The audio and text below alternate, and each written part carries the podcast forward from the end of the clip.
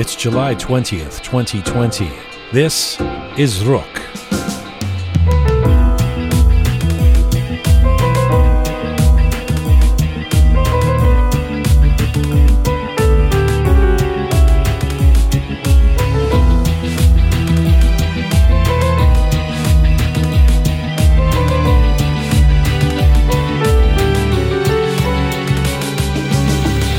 Sometimes an effort not to get consumed by negativity as a member of the Iranian diaspora if it's not what others are saying about us in all manner of stereotypes and generalizations.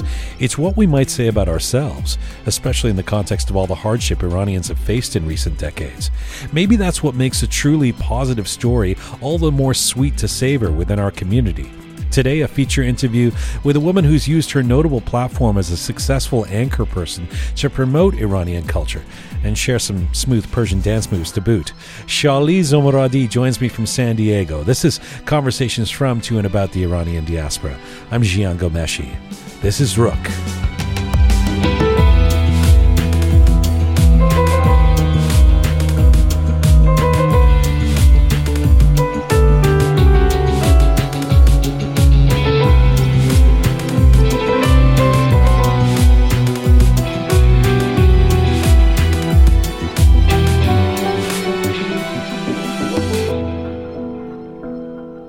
Yes, yes, yes. Hi there, everyone. Welcome to episode number 28 of Rook.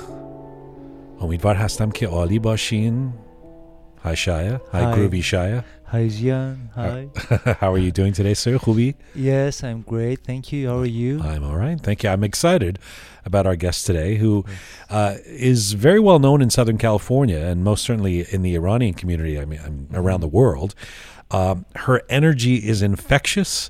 Uh, I don't know how quite she does all that she does, but all the power to her. And I will ask her what her secret formula is, along with wanting to hear her story, of I'm course excited. yeah. because she's like a superwoman.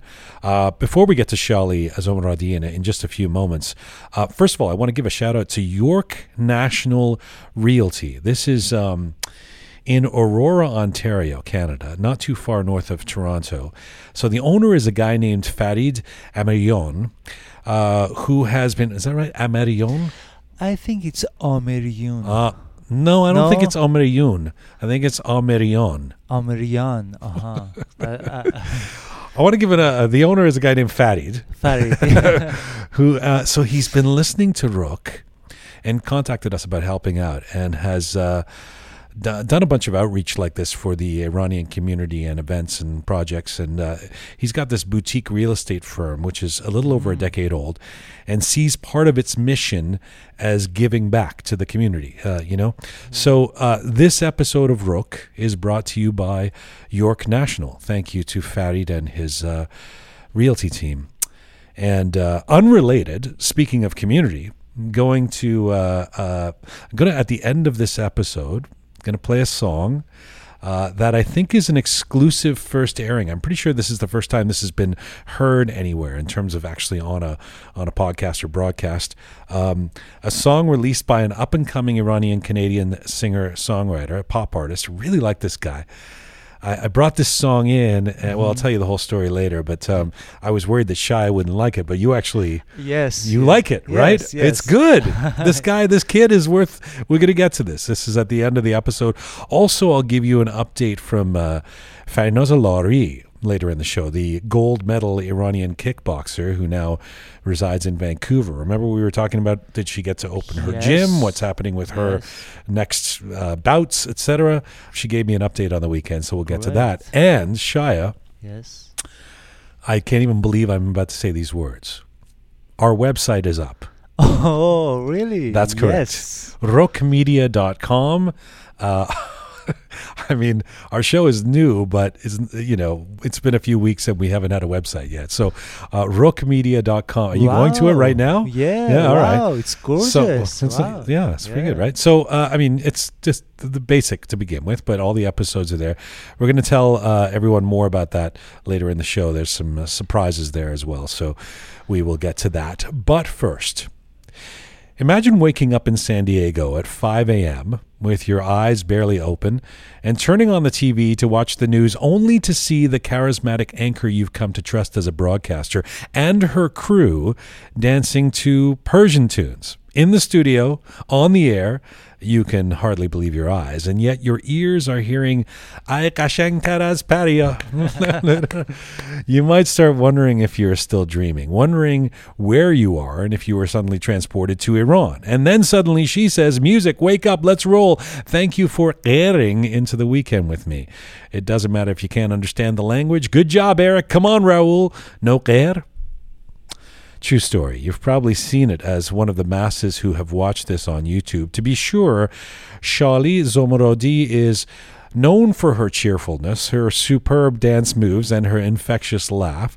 She brightens up her audience's mornings and brings a ray of sunshine to their days. But beyond her ebullient disposition, Shali is also an award winning journalist and anchor who has been recognized as the sharp, trusted face of Fox 5 Morning News in San Diego for more than a decade. Born and raised in California, Shali graduated from California State University Fullerton and earned degrees in journalism and political science. She grew up as a lover of arts and entertainment, including dance, and was actually crowned Miss Orange County, USA in 2001. Before joining Fox 5 Morning News, Shali worked as a reporter, a producer, video journalist, and anchor for numerous news programs and television stations. She has interviewed dozens of politicians from across the American spectrum spectrum, as well as many A list celebrities and stars like Angelina Jolie and Black Eyed Peas. And throughout the years, Shali has received numerous awards, including the Person to Watch Under 40 and the Best Anchor in San Diego last year, 2019. And right now, Shali Zomorodi joins me from Southern California. Hello. Baby, and I'm like blushing cheek to cheek. I'm gonna like copy paste this introduction, and anywhere I go, I'm taking you with me. This is your life. I mean, what, you know, you've done all that. What am I supposed but- to do? Did you mention the four kids in the middle of that? Did I catch that? I'm getting to the four. Oh, that that might be your most impressive accomplishment, as well as all of this. I'm getting to that. Uh, listen, first of all, I hope you've been stay, staying safe and sane in California with this new resurgence of COVID. It must not be easy there for you. It is not, and it was just not too uh, long ago that we just heard that California schools are closed until counties can get off of a watch list for 14 consecutive days. So, as much as uh, I lean on the advice of so many parents around me that tell me, Shali, you're living the best time of your life with your kids at home. We have been at home with four children under the age of eight for several months now, and it looks like it's going to continue for several more months. And I'm going to keep telling myself, best time of my life, best time of my life. Well, it hasn't stopped you being on the air. So I'm going to get to how you're possibly juggling all this at once uh, right now. Uh, but you, you know, I should say, I was talking to my producer Susan about the questions I want to ask you, and I said, this is a serious journalist. I don't want to start the interview talking about her viral hit studio dancing. And Susan said, no, go for it. She loves her dancing. So let's start there. You are an award winning journalist. When did you first decide to inject the smooth Persian moves into your broadcasts? Oh my goodness. I don't I don't think there was ever a, a moment. I've been dancing for so long. I mean, I still remember when I started working for ABC in Southeast Texas. This is outside of Houston, where I probably was the only Iranian who lived there 2002 maybe that I would on morning television just manage to get a little bit and dance a little bit and I would just put in just a little bit of Persian music with all the others and and it just continued and continued. It was really when I got to Fox 5 in San Diego, believe it was almost 12 years ago, that um, every single year we celebrated Nowruz on, on TV. And I am so blessed to work with such an amazing team and have incredible bosses. And they're just so appreciative of, um, you know, just to who we all are that I was allowed to put a clock uh, live on TV and count down and set off graphic fireworks and hand out AD to people and dance on TV. And this started that tradition, um, you know, with Nowruz a lot. And we just kept doing it every year. And now to turn my grumpy co-anchor sometimes he's the sweetest guy in the world but just to get people up and rolling at that godforsaken hour sometimes it just takes a little bit of doing something they're not used to and it puts everybody in a great mood. So it's become a thing in our studio. You'd be amazed how many farsi terms they use to each other. They call each other june they there all the time. They know how to say no Nowruz, and they all wait for their AD every March anxiously in a line. Well, I was going to say, I mean, you celebrate you celebrate Nowruz, and you, you give out the crisp bills, the AD. Uh, you set a haft seen table. You bring cookies to the studio for Nowruz. I love it. The most interesting part for me is that I totally relate to your pride, even though, like me, you did not grow up in Iran. What what makes you feel like you want to be an ambassador of sorts for our culture? When I look in the mirror every day and I see myself a lot on TV, on social media, I I see in an Iranian. My eyes and my eyebrows and my dark hair and my features come from two incredible people who were born and raised in Iran. And I often look back and I, I wonder, and I'm, I'm sad that I don't know this part of who I am and where I'm from, is that 80% of my family still lives in Iran. We're one of the few out of our immediate family that um, did leave Iran many, many years ago to start a life here. And though there was a really big chunk of my life that I could barely even speak Farsi, even though it was the first language I learned as a child because my mom did not know Farsi when she was here, there was something always in me um, that reminded me that I'm an Iranian uh, at the core. This is who where I came from. These are who my parents are. And even when I look at my children today, I see their eyebrows connecting. I see their dark features. I see uh, the face of a of small Iranian child. Where we were born and where we're being raised may change some of the factors, but at the end of the day, that's where we come from. So I think it's it's followed me wherever I've gone. Um, it's just become much more uh, dominant now, and I'm I'm very proud uh, to talk about uh, a country that I've really not been to, but I know it's where I'm from. I hear you. I hear you, and I I really appreciate it. And I uh, not only do I hear you, I I get it. Uh, uh, as someone who first grew up in the ethnic closet, not wanting people to know uh, post revolution, uh, as a little kid, you know, not being worried because they're going to call me a terrorist, etc. Um, one of the expressions I use with friends these days is I say you can't escape your packaging, and this becomes most apparent to me when I go somewhere like um, Southeast Asia, where people are, you know, they're they don't have lots of tact. They're very honest. And so they'll say, Where are you from? And I'll say, Canada. And they'll just kind of look at me and not, not to take anything away from the amazing diversity of Canada, but, you know, they're just like, uh, I don't think so, brown boy. Where did you actually come from? You know? And, uh, and I really actually appreciate that. You know, it's like, okay, yeah, that's my, that's who I am. So I get it. I get it. But when it comes to the dancing and the celebrating, I wonder if there was a moment. I mean, it seems like a ridiculous question in, in hindsight now, but was there a moment earlier on where you thought, I'm somehow going to be taken less seriously if I do this. I have to hold it together and wear my shoulder pads and, and not not do any clearing uh, for in case they think I'm not a serious journalist. You know, as far as serious journalist goes, I am I'm a storyteller and I've been lucky and blessed enough to work on morning shows for the majority of my career and I've always been committed to those morning shows because the formats have been positive and upbeat and it gives me the ability to be able to report on very serious news, breaking news, but be able to pivot and shift and cook something 15 minutes later or be able to go on the back lot and dance and laugh and connect with people because that's really a morning show is kind of what life is. It's serious, it's sad, it's happy, it's all sorts of things all bundled in one. I necessarily don't know if I would do what I do if I was working on the five, six, ten o'clock news. It's it maybe a little too serious for my personality.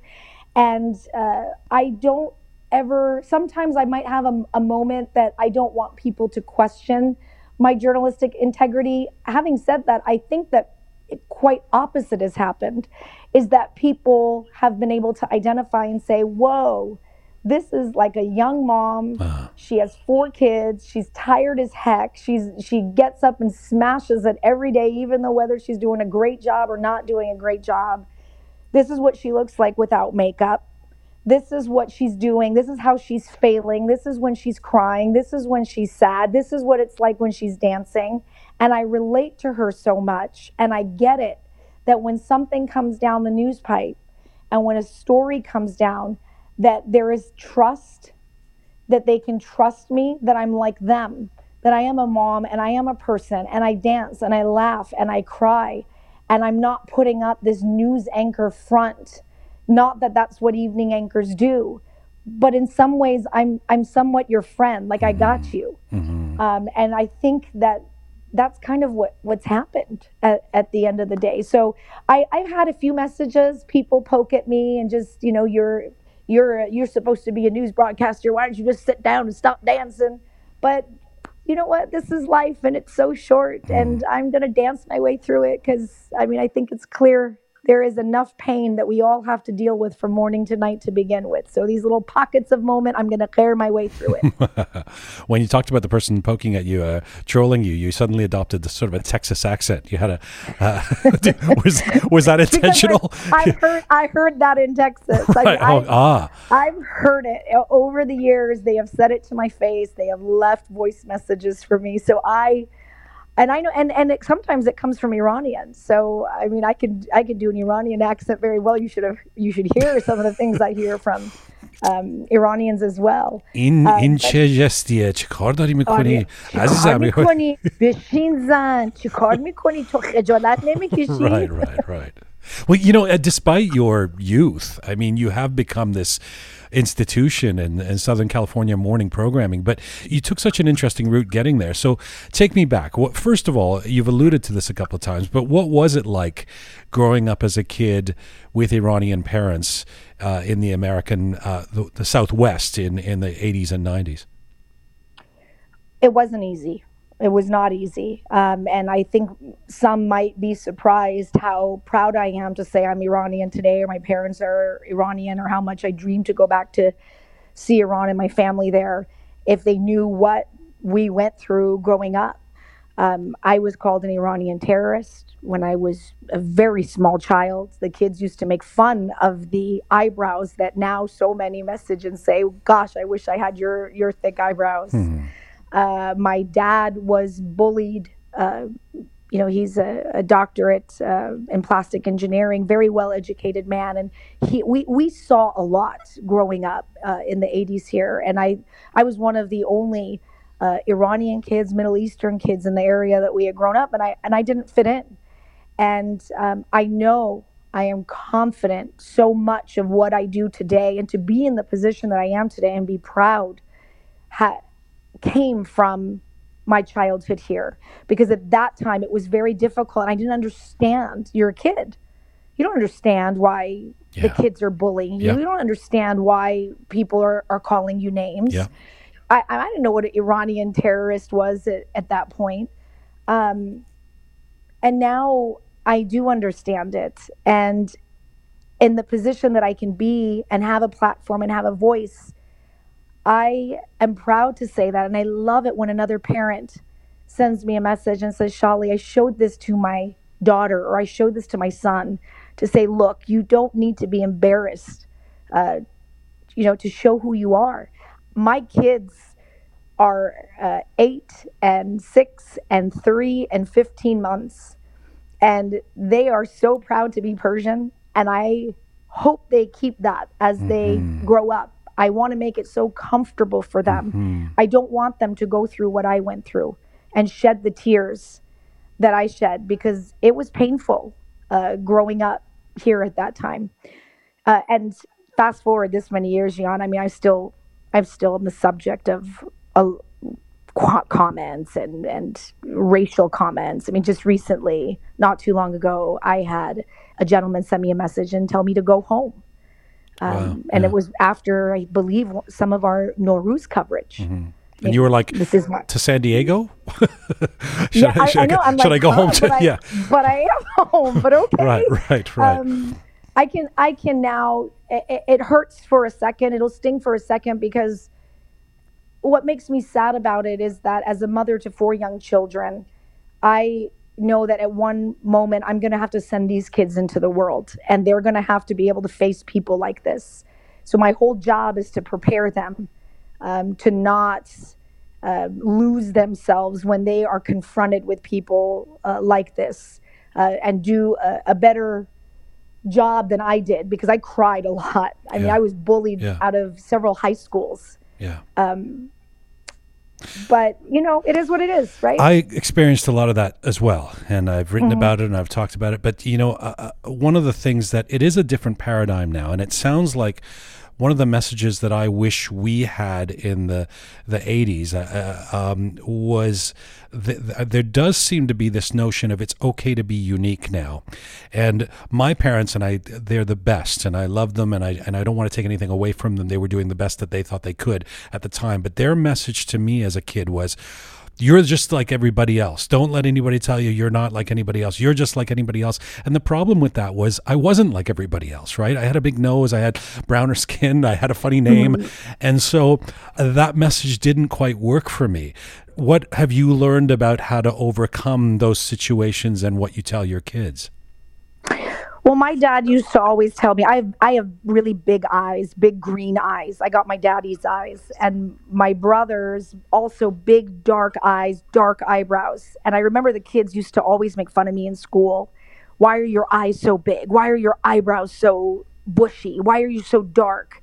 And I would come home crying, and my dad would say to me, Honey, just tell them that my eyes are so big so I can see right through you. Hmm. And at that moment, I didn't get what he was telling me. It was later in life that I started to understand that my dad was saying, you be you. You be you. You do what you need to do and and don't worry about the people around you. You are different and it's okay to be different. Um, and that is what i tell like my own kids now. I had a I believe it was a gentleman send me a message uh, not too long ago and told me to go fix my daughter's eyebrows and and she's three Wow. to go fix her eyebrows Yeah. and to go fix her face so that she doesn't turn out to be like me.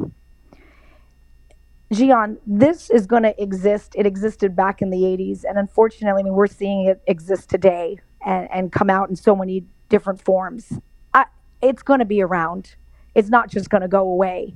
But what I'm hopeful for is that with this generation, just like you said right now, with your parents and, and your families, that maybe as we are changing and this generation comes out, what can we teach our kids on how to handle it? We can't control all of them, but we sure can control us. We sure can control how we're going to react to it. I can sure control how many tears I'm going to cry. I sure am going to control if I'm going to lose myself and lock myself in my room for 3 days and cry and think that I'm I'm not worthy. That I do have the power to change. And that's the one thing that I'm going to teach my four little babies and I work every day that you be you, you do you, and even if people want to come with this hatred or non understanding or whatever you want to call it, you return that with love, you return that respect, and just walk away. That's been my biggest lesson is just walk away. Sometimes it's just not worth it. It, it certainly, I would imagine, makes a difference uh, what community you're in and the kind of community support and diversity you might have. So, so being in rural uh, Tennessee is going to be a little different from being in in uh, Los Angeles. I'm under the impression, as I recall, having visited there and loved it a few times, uh, uh, San Diego. There's a large Persian community. Oh, does that make a difference with respect to, say, your daughter and the eyebrows and those kind of issues? Absolutely, absolutely. Because you can't go to the store and not hear somebody speaking Farsi in the store in Southern California.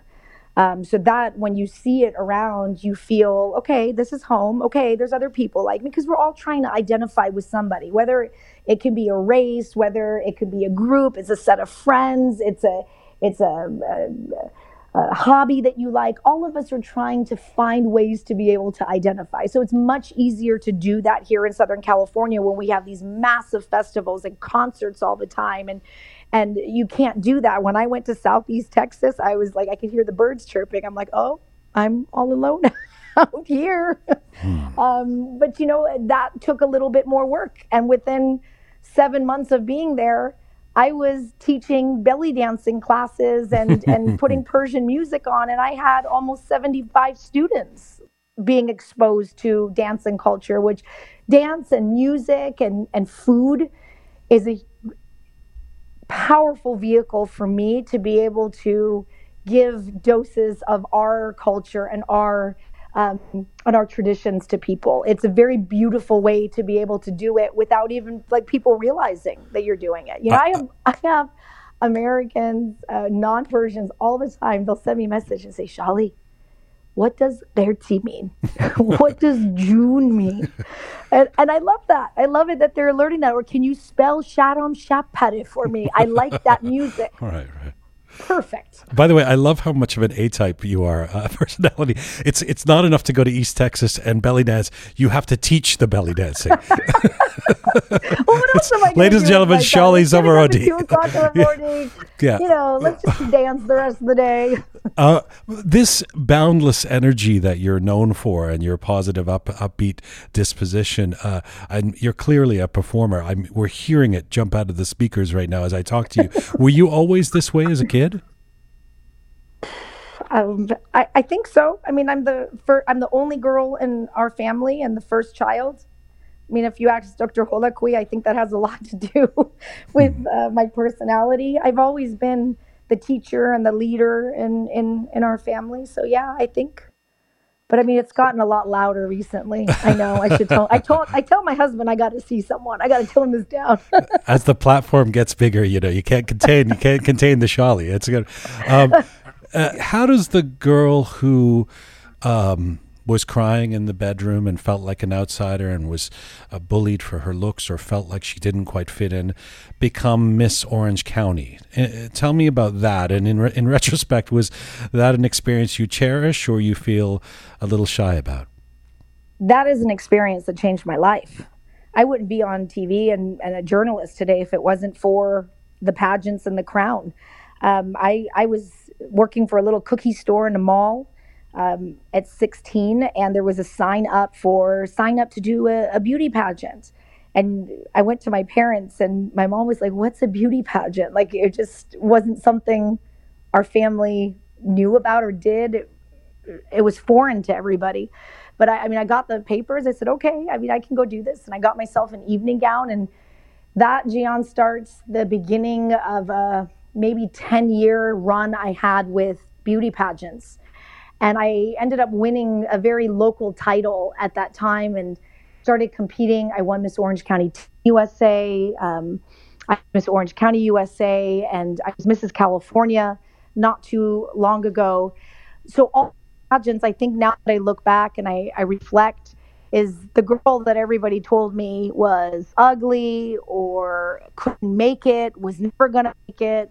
All of a sudden, I found this arena that I was like, wait a minute. I, I can make it and I can do it. And when I was Miss Orange County, I think I was like the shortest one and not the thinnest one. And I ended up winning. And I know that it was because I could speak on stage and there was substance of what I was was saying. Um, that Miss Orange County turned into going to Miss California. I was in law school at that time. Um, I had pivoted away from doing journalism, and that's a whole nother story. It involves my now husband, who I've been with for all, more than 20 years of my life. And I won an award from journalism that night for KTTV in Los Angeles, Fox LA. And to make a very long story short, I ended up going for winning a day at the studio, and that turned into an internship, and it turned into a, a job. And I never went back to law school. So um, if I did not compete in those pageants and I did not get that crown and I wasn't in that world, uh, we wouldn't be talking today, you and I. It's a perfect segue. Thank you. I want to get into your broadcasting career, but just before we get there, it occurs to me that um, say whatever people will about uh, beauty contests, positive or negative, it, it would take a lot of confidence, especially the first time, to put oneself out there in a, in a in a beauty contest as a teenager, as a person in your twenties. Where did you get the confidence to feel like you could do that? my dad i a lot of people say when they see me i'm like a spinning image of, of my father and he came to this country and was 18 years old uh, from iran went to school to a university here built everything had a hundred dollars or two hundred dollars the way that he says in his in his pocket and built everything nothing was handed to him and the confidence that i grew up watching him do all of that even when people told him he couldn't do it and he's not going to do it. And he did do it. I often, in the darkness, when I drive, you know, to work at three o'clock in the morning, I have these, these are, that's my only quiet moment of my very loud day. I hmm. think about these things is why am I here where I am today? Where did I get the drive to do what I do? And getting up 20 years of my life in the middle of the night I had four kids. Everybody told me I couldn't do it, and I did. And when I draw it and I connect it back, it, a lot of it comes to my dad and to my family and to my mom. When you end up getting involved in broadcasting in the early 2000s, and uh, you work at a number of different outlets, including VOA and, the, and then a bunch of TV stations, broadcasting and broadcasters have become much more diverse in the last decade or two. It wasn't always that way. I mean, I know this personally. When I first started on TV in the early 2000s, there were very few, if any, Middle Eastern guys on TV in Canada. W- when you started, did you feel like you were somehow at a disadvantage because you weren't blonde, because you weren't white? Absolutely. Absolutely. And it took me a really long time to get a job. I remember I used to take my tapes to the post office and I would I would do like a little prayer. I'm like, please let this be the one. Somebody please call back. And I, I would send tape after tape after tape after tape to station all across the country. Like market, like cities that I didn't even know existed in the United States. They were so small. And nothing, and then nothing, and then nothing, and no callback, and no callback. Uh, and yeah, I did think at that time maybe it's maybe it's my name, maybe it's uh, the way I look, because you would see the the broadcasters and and what the typical you know the hair was like and the faces were like.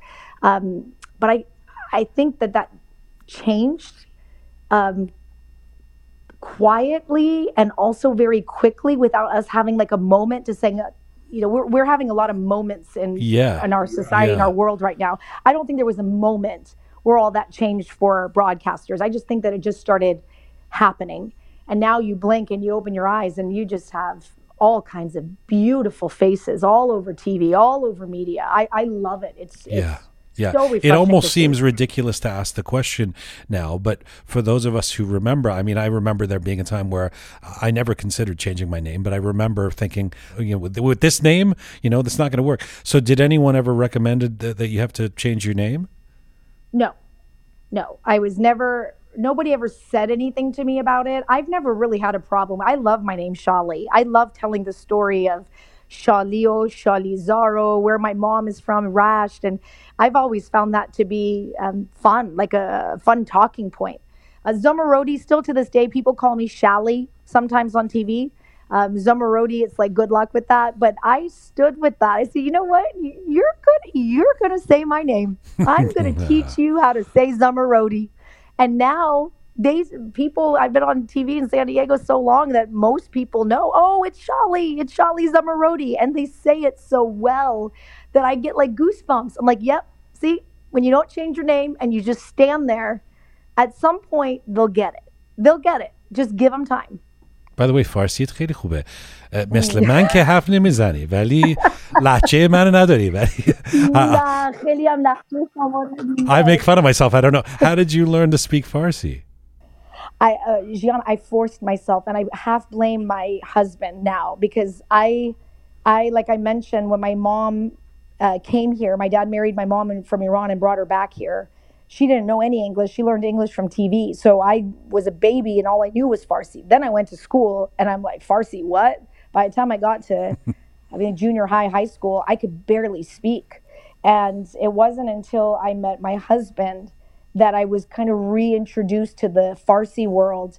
That I, his parents were, um, my husband came here when I th- believe he was six or seven. So they're much more Iranian and speaking Farsi and whatnot. And then I got a job at, you know, Voice of America that I had to speak Farsi again. And I forced myself. Like, you talked to me, I didn't answer you in English, I answered you in Farsi. Right. I, I still have a lahje and I don't communicate in Farsi the way I do in English.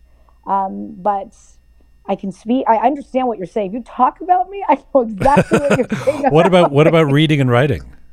I don't know how to read or write. That's the Excellent. one regret. Excellent. That- What, you can't either? I'm illiterate as well. I, I mean, I, I can very, if you give me a sentence and give me about an hour in a room, I can work it out.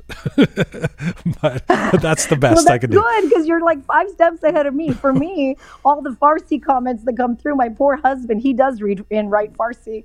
I'm like constantly, uh, honey, what does this say? Honey, what is this person saying? Honey, fush da bimanda." so he's constantly Yeah, like no. monitoring. And Trust me, I do that too. Farsi. I, yeah, I, I, I'm I- jealous. I'm jealous. So, so uh, you mentioned your husband. This is. Let me come back to what I, I said I would in terms of juggling your life because you, you do seem like something of a Wonder Woman. You do a, a daily major morning show that you have to wake up at three a.m. for. You're the mother of four children. You still have time to do Dancing with the Stars. You express your love of cooking on video. You do the Shalzi podcast. How do you do this? How do you balance this this seemingly madcap life? I don't. I, I don't think I can say I balance it because there's some days that I it, I'm just a hot mess. Uh, I don't know. I mean, I I have days that I'm just on the floor. I have tears. It becomes too much, but I always shift back to. I have one chance at doing this now, and time is gonna time is gonna move. It's gonna go. What do I want to do with this time that I have? I am often asked by people is how do you do so much you amaze me and there are some people who will very few but say you're just showing off. And this is not normal for someone to do. Uh, i hope what i share with people is never a show off because that's not what i'm about. I'm never about to make uh, people feel bad or they're not good enough or they can't. What I hope by doing and sharing this is that you can. And even when it's impossible, it's still possible. And you can get up in the morning and you can shift your energy and smile. And you can be a good mommy and still have bad days. And you can be a news broadcaster when everybody told you that you're not going to make it. I see so much bad in Jian. You could probably relate to this as being somebody who's in the journalistic world so much bad that happened in people's lives every second of every day and you see people's lives changing in an instant that i feel so lucky to wake up every single day and ha- and i count my blessings. And even when i think it's bad i'm like oh my gosh let me go to the newscast after after like 3 minutes of reading the news. I'm like okay i'm good.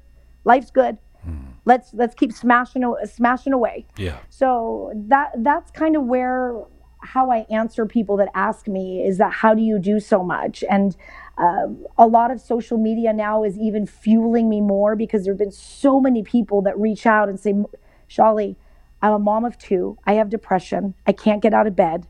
You don't know how much you motivated me to dance with my kids today.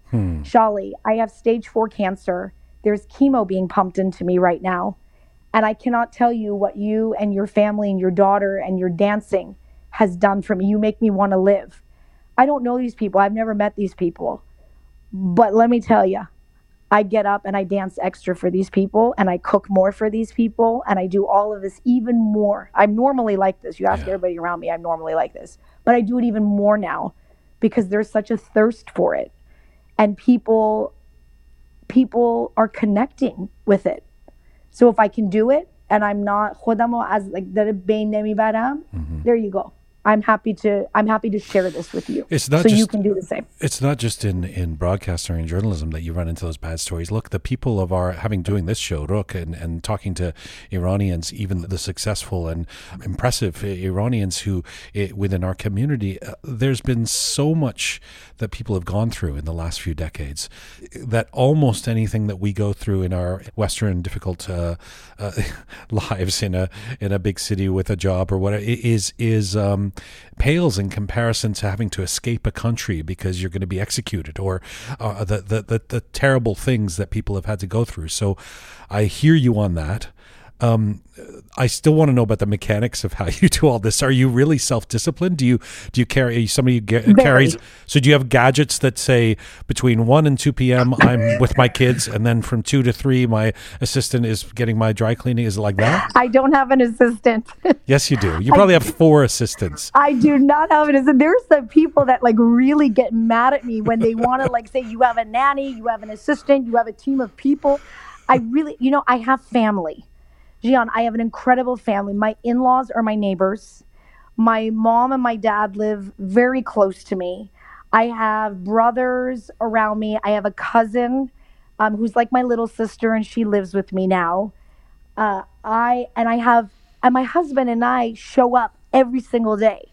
Like we're we show up every single day, driving these kids around, and I am extremely organized. Like I have a planner. Half my planner's already booked through 2022 Okay. now All right. Yeah.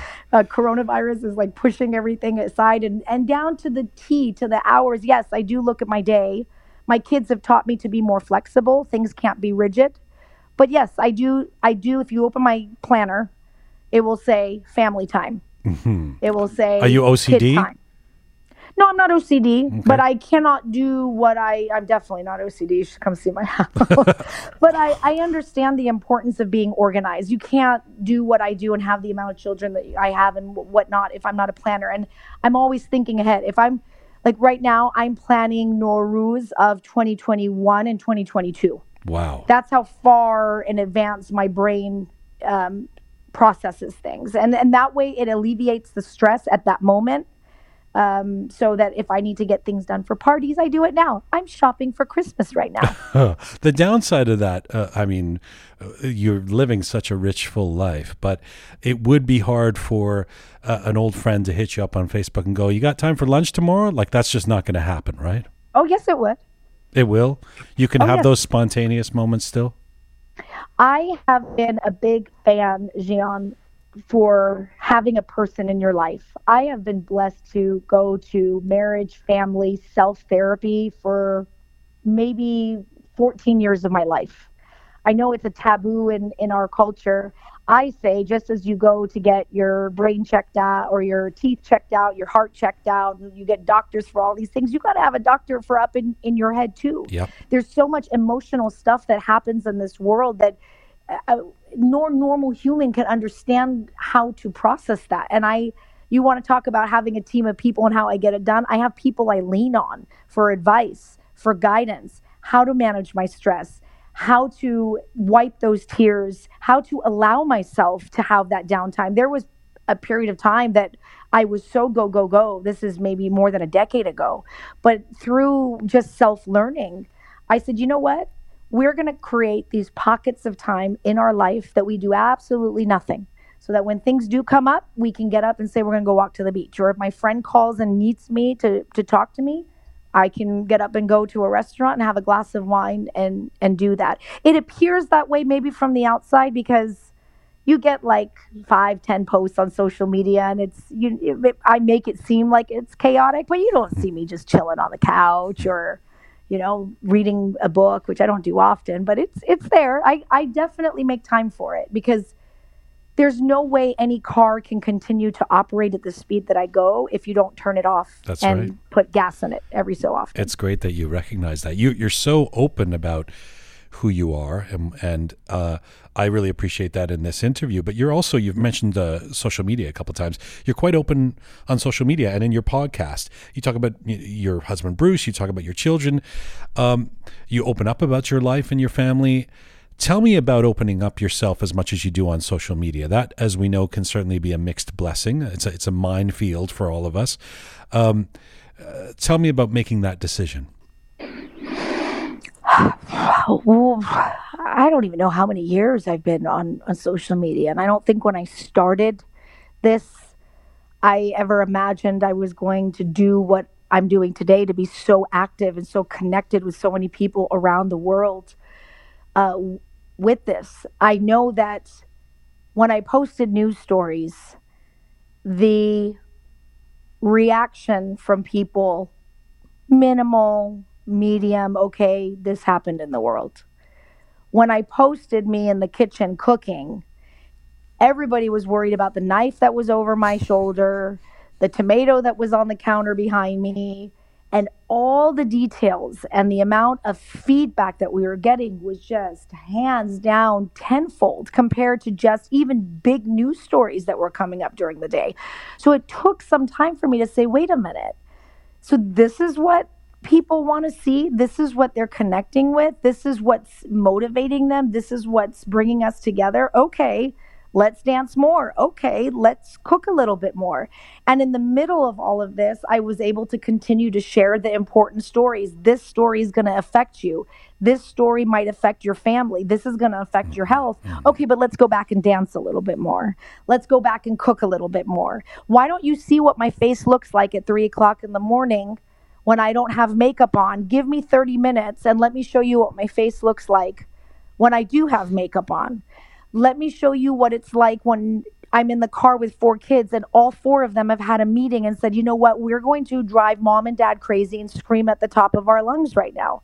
So these raw moments of life is what I have found is connecting me with other human beings on this planet that wait a minute i'm a mom my kids do might do that too. And shali thank you for showing us what your face really looks like that you're not makeup and lashes and and you don't you don't care. It's not like a front because all of us when you take off my lashes and the makeup and you take all this stuff we're all we're all the same. We're all struggling with the same things in this world.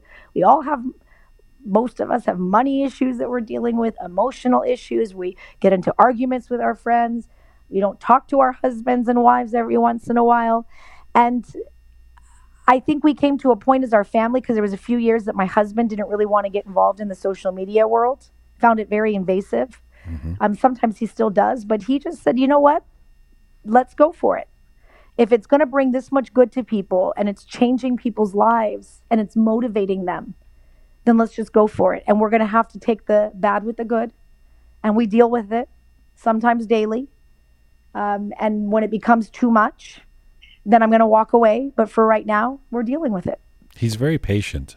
I've watched some of your your, your Really, podcast Dion? videos. What else do you think about him. Well, I've watched him. You know, he's sitting there like patiently while big personality Shali is running the show, and and you know, you bring him in every once in a while. How do he sit? Get closer. Say this. I mean, he's you know, I, he seems like he's amicable guy to kind of. Uh, to work with on these things, uh, but of course, uh, every relationship has its. Uh, it takes two to tango, so I got it. It, it sure Um, does. uh, um, do you when you open yourself up that much, um, and you've got the following that you've grown to have, you've got it There's got to be trolls. There's got to be people that once in a while say horrible things. How do you deal with that? I have not perfected it because there are times that I allow it to hurt more than others, especially when they're targeted towards my children. Um, not because what anything that anybody has said to me, I know where I stand, who I am, what I'm about, my motivation, and I, I'm all about just love and acceptance and bringing people together. That's just every bone in my body is is that. But when you target my kids um, when you target my family, it stings for a moment. When you target my my business, like just who I am, I have days, Jian, that I want to hit the delete button. I think one day, if I ever leave broadcasting, there is a really good chance that without announcement, I would delete everything and live very quietly because a lot of people do have that privilege.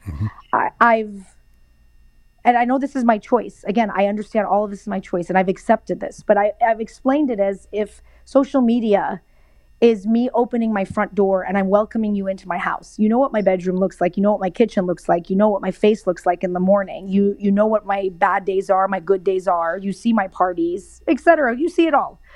But what I am sad about and it hurts sometimes is I feel like sometimes when you're standing out the window and these are what I look at social media people, they're standing at your window and they're watching you and they're looking inside your window with permission, of course.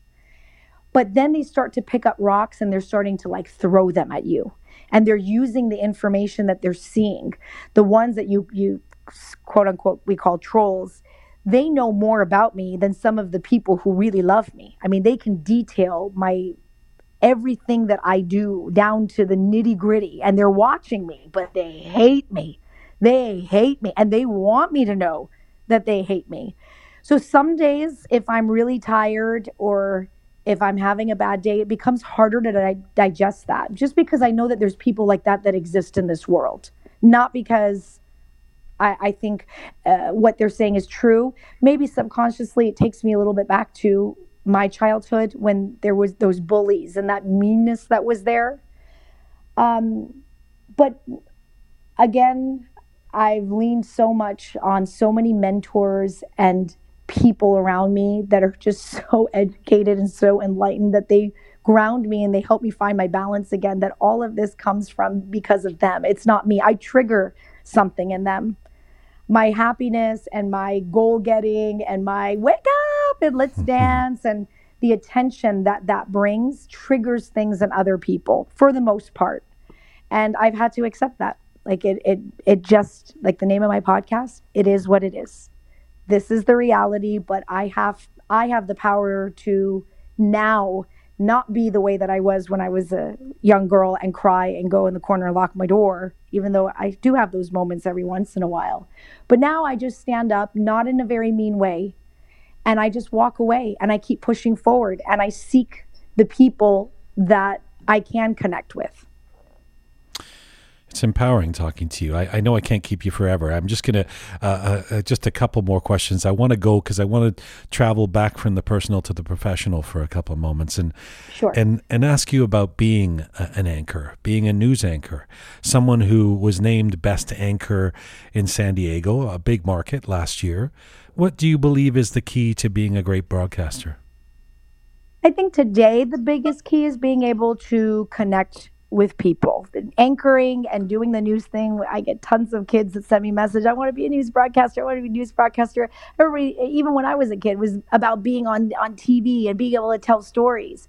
Now it's can you connect with people? And when you get that connection with people, then you can talk about the stories that um, and things that are happening that it affects in lives and having those conversations so that they can make changes in their lives they can protect their their families and that's what it's all about for me today. I love that i have the ability to get information faster than anybody.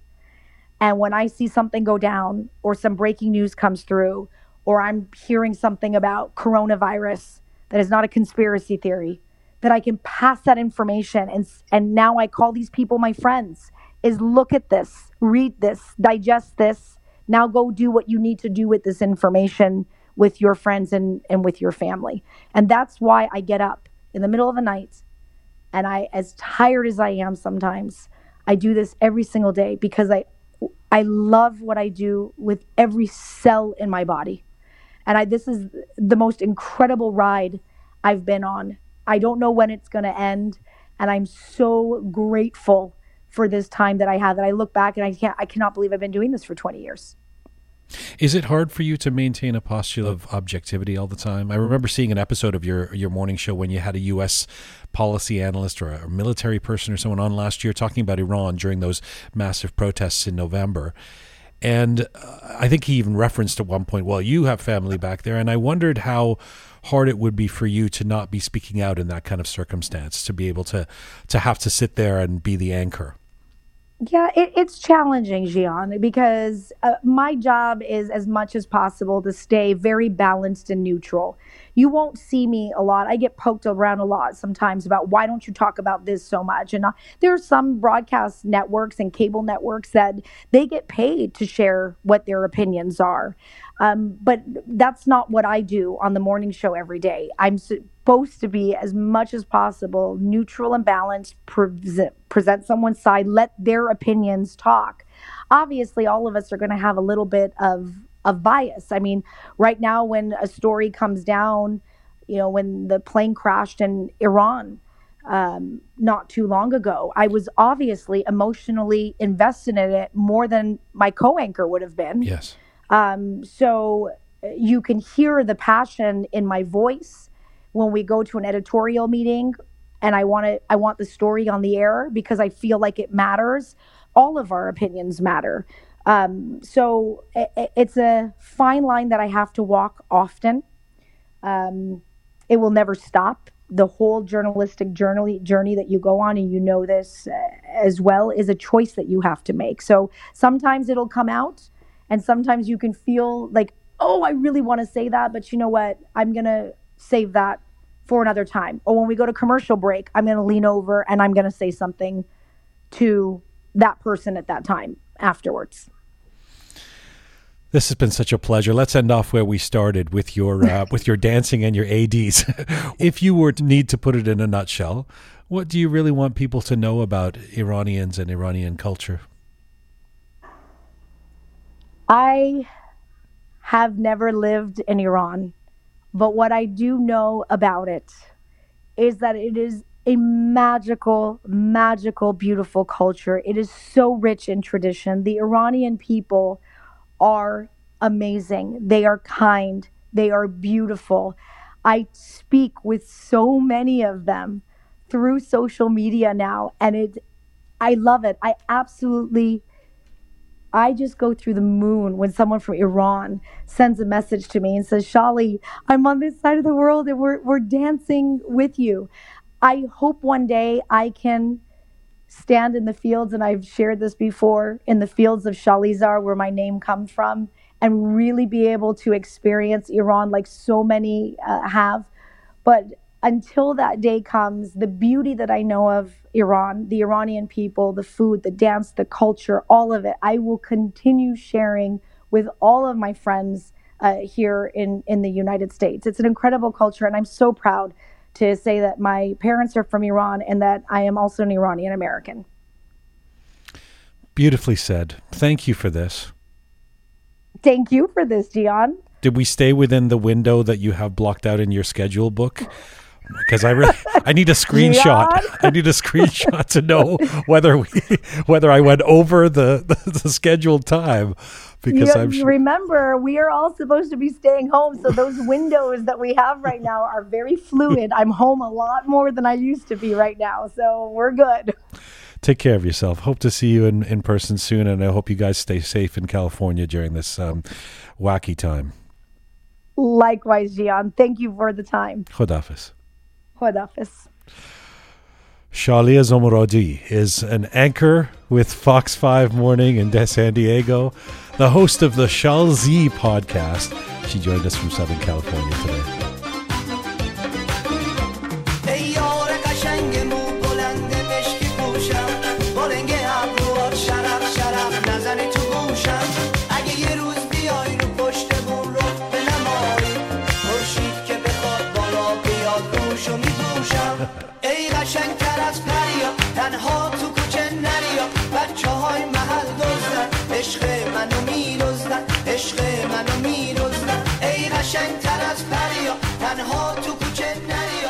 Oh, come on.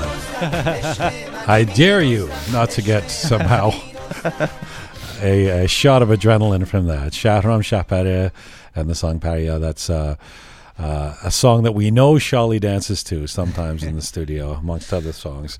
And uh, it's infectious. There's no surprise why. What a, what a pleasure it was speaking to her. Uh, she's just got that, she's got fantastic energy. Yes, huh? yes. Huh, and her story is, I mean, there's uh, obviously a lot of things that I could uh, completely relate to in that story, uh, as someone who grew up all, entirely in the diaspora but feels my Iranianness uh, the way she does. Um, but uh, again, it's remarkable just how much she balances too in terms of what she does with her life. Uh, but it was clear talking to her. You kind of, there's, you kind of, uh, you can imagine her dealing with everything. She's got it all under control. You know, it's really, really impressive. Uh, okay, so I mentioned that I was going to talk about a couple things at the end of this episode. Um, one of them is that our website for Roqe is finally up. If you know, if you've been listening to Roqe uh, in our first few weeks of existence, you know that it's almost become something of a sad running joke that we don't have a website. We now have a website, and it's uh, it's called roqemedia.com. Of course, Roqe is spelled R O Q E. Roqemedia.com is the website, and we've put a couple of things up there, including Shaya, with your blessing and and mine, I guess, uh, the full version of our theme song which is about three minutes long or something. Uh, so people have been asking us since we started the show, where do I get the theme song or how can I hear it? And um, so now you can You hear know, it. I, I really love that, that theme. Every single episode that we started our. you our, didn't at first. When I uh, b- b- like, be honest, if when I first brought that to you in the in terms of like uh, uh, the melody and the chord changes, you were kind of like, eh, yeah, okay. you, I, I almost felt like you were taught offing to have to, you know, you were like, okay, I'll work on this with you, you know. Yeah. And then now, look, No, yeah, yeah, no, I, happy I, camper. Yes. Well, the whole song, or the you know our, our instrumental version of that that Shaya and I uh, worked on, is at uh, roqemedia.com. Uh, I think you go to the there's one page that's just audio, that's SoundCloud. If you want to listen to the episode on SoundCloud, um, and uh, and at the top of that there's uh, the whole theme song. Also you can subscribe on our website so we can finally um, start building our Roqe community with subscriptions through our website. It's free to subscribe obviously and uh, all the episodes are there. We're gonna it's it's still a work in progress. We're gonna keep building it but um, uh, roqemedia.com is there and check out the full theme song there. I also mentioned that um, Farinaz Alari was our second guest that we had on uh, episode two of Roqe uh, back in April, I guess. And uh, she is the champion kickboxer, this amazing athlete fighter uh, who won the gold medal for Iran. Um, then, uh, you know, she, she wouldn't wear the right clothing, she wouldn't uh, abide by all the extremely restrictive rules, uh, and was condemned and uh, by by the Iranian authorities or Yes, or yes. sanctioned. Uh, she couldn't fight for a few years. It's a, another very difficult story. She finally made it to Canada, where she's now fighting with the Canadian team and uh, kickboxing out of Vancouver. And she had opened a gym with her uh, husband, who's also a kickboxer. Well, you guys, if you haven't heard the whole story, episode two of Roqe now available on our website but but um to compound her own sort of uh, dramatic story, of course, was that she had just had to close the gym because of COVID. COVID, I mean, she's still competing as an athlete, but she has this gym as well. Uh, it's called District Warrior in Vancouver, and um, I, I talked to her this weekend, and uh, because last week we were with the Rooked Roundtable, everybody was wondering what somebody sent a letter or something, wondering what's happened to the Farinaz's gym. And uh, so I guess with this gradual reopening post COVID, uh, District Warrior is now open. She said that um, they can only allow a certain amount of people in at a time, but she said that there's so much demand that they're actually doing better than this time last year. oh, So that's a nice story. yeah. Um, and once again, thank you to uh, York National Realty for uh, helping to bring this program to you with Shaya Zomorodi and for giving back to the community and for all the work that those folks do in Aurora, Ontario, Canada. York National. Thank you to the amazing Roqe team that have uh, uh, helped to put uh, these episodes together and continue to, uh, and all of you folks who are out there supporting and subscribing and sharing our content. Now, I said I wanted to go out on a song by so a, a week ago or a few days ago um, a, a guy reached out to me on on instagram and uh, or I guess on Instagram or Facebook, and and and said, "Hey, I'm a, a musician. I'm a young uh, singer songwriter, and I wrote this song. He's Persian guy. Uh, would you listen to it?" And honestly, I, I I don't want to sound dismissive at all, but I sort of take these things and go, "Okay, you know, I guess I'll listen to it and." And uh, send him a nice note saying, "Okay, thanks, appreciate it." Uh, I listened to it; it's great. Yeah. It's a really good song. It's a really good song, a really good pop song uh, that has kind of Western chord progressions. It's got the mi- major minor in the verse, and then uh, this this chorus that it sounds kind of like a Western pop song, but with a with a Farsi uh, language singer. But he's a fabulous singer. So this this guy's name is Navon. He left Iran when he was 12 years old, and he tells me that. Um, he was he grew up in a religious family and he always wanted to be a musician and wanted to be a singer and uh, did not really have that opportunity in Iran because his father was quite religious and kind of forbid it in the house. Uh, they come to Canada first to Montreal and uh, where I think he went to high school. And I guess his father started to get a little more open to letting him follow his dream, and so he did a bunch of musical theater and and sang in high school, etc. He's 23 years old now. Uh, he has just completed, or he's completing a, a degree in finance, like a good Persian kid. yeah, but uh, he's decided to pursue this uh, this music career, and it's actually a lovely story where he was kind of. Um, depressed and and not I mean as he told it to me and not feeling great about himself um, and uh, what he what he was not doing which is he was not pursuing music. This was 2 or 3 years ago or and he went to a con- an Ebi concert I guess in Toronto because he lives in Toronto now and um, got to meet Ebi and was so inspired by Ebi. And then at the same night, I think, met Babak Amini, the, the, the fabulous uh, uh, guitarist and, and songwriter himself. And Babak's been something of a mentor to Navon. Anyway, Navon has just released his first, uh, Navon sounds like Navar. It's a handy name. He's just released his first couple songs, including a brand new song that he released a few days ago. This is the song that he sent me that I thought was so fabulous and that you're into as well, Shai. So uh, this is a cool tune. Uh, we dig it. We hope you like it. It's called Bazi. This is Navon. If you like it, follow this guy because uh, he's got the chops. Yes, I- I, think the thing that I like most about his music, the mixture between Persian and French. I I I, I, I like. Uh, His first song, I mean, he's only got two songs yes, so far, yes, but uh, his he- first song yeah, the was Persian French. I think C called Yeah, C. yes, the, his yes, very song. nice. Yeah, yeah. Uh, so this is Navon and Bazi. Thank you so much again for listening today. Mizun Bashin. I go to bed every night at four in the morning. I'm fucking tired. خودم از خودم بی خودم. رفتی و من از رفتنت خون خودم رو می‌خورم.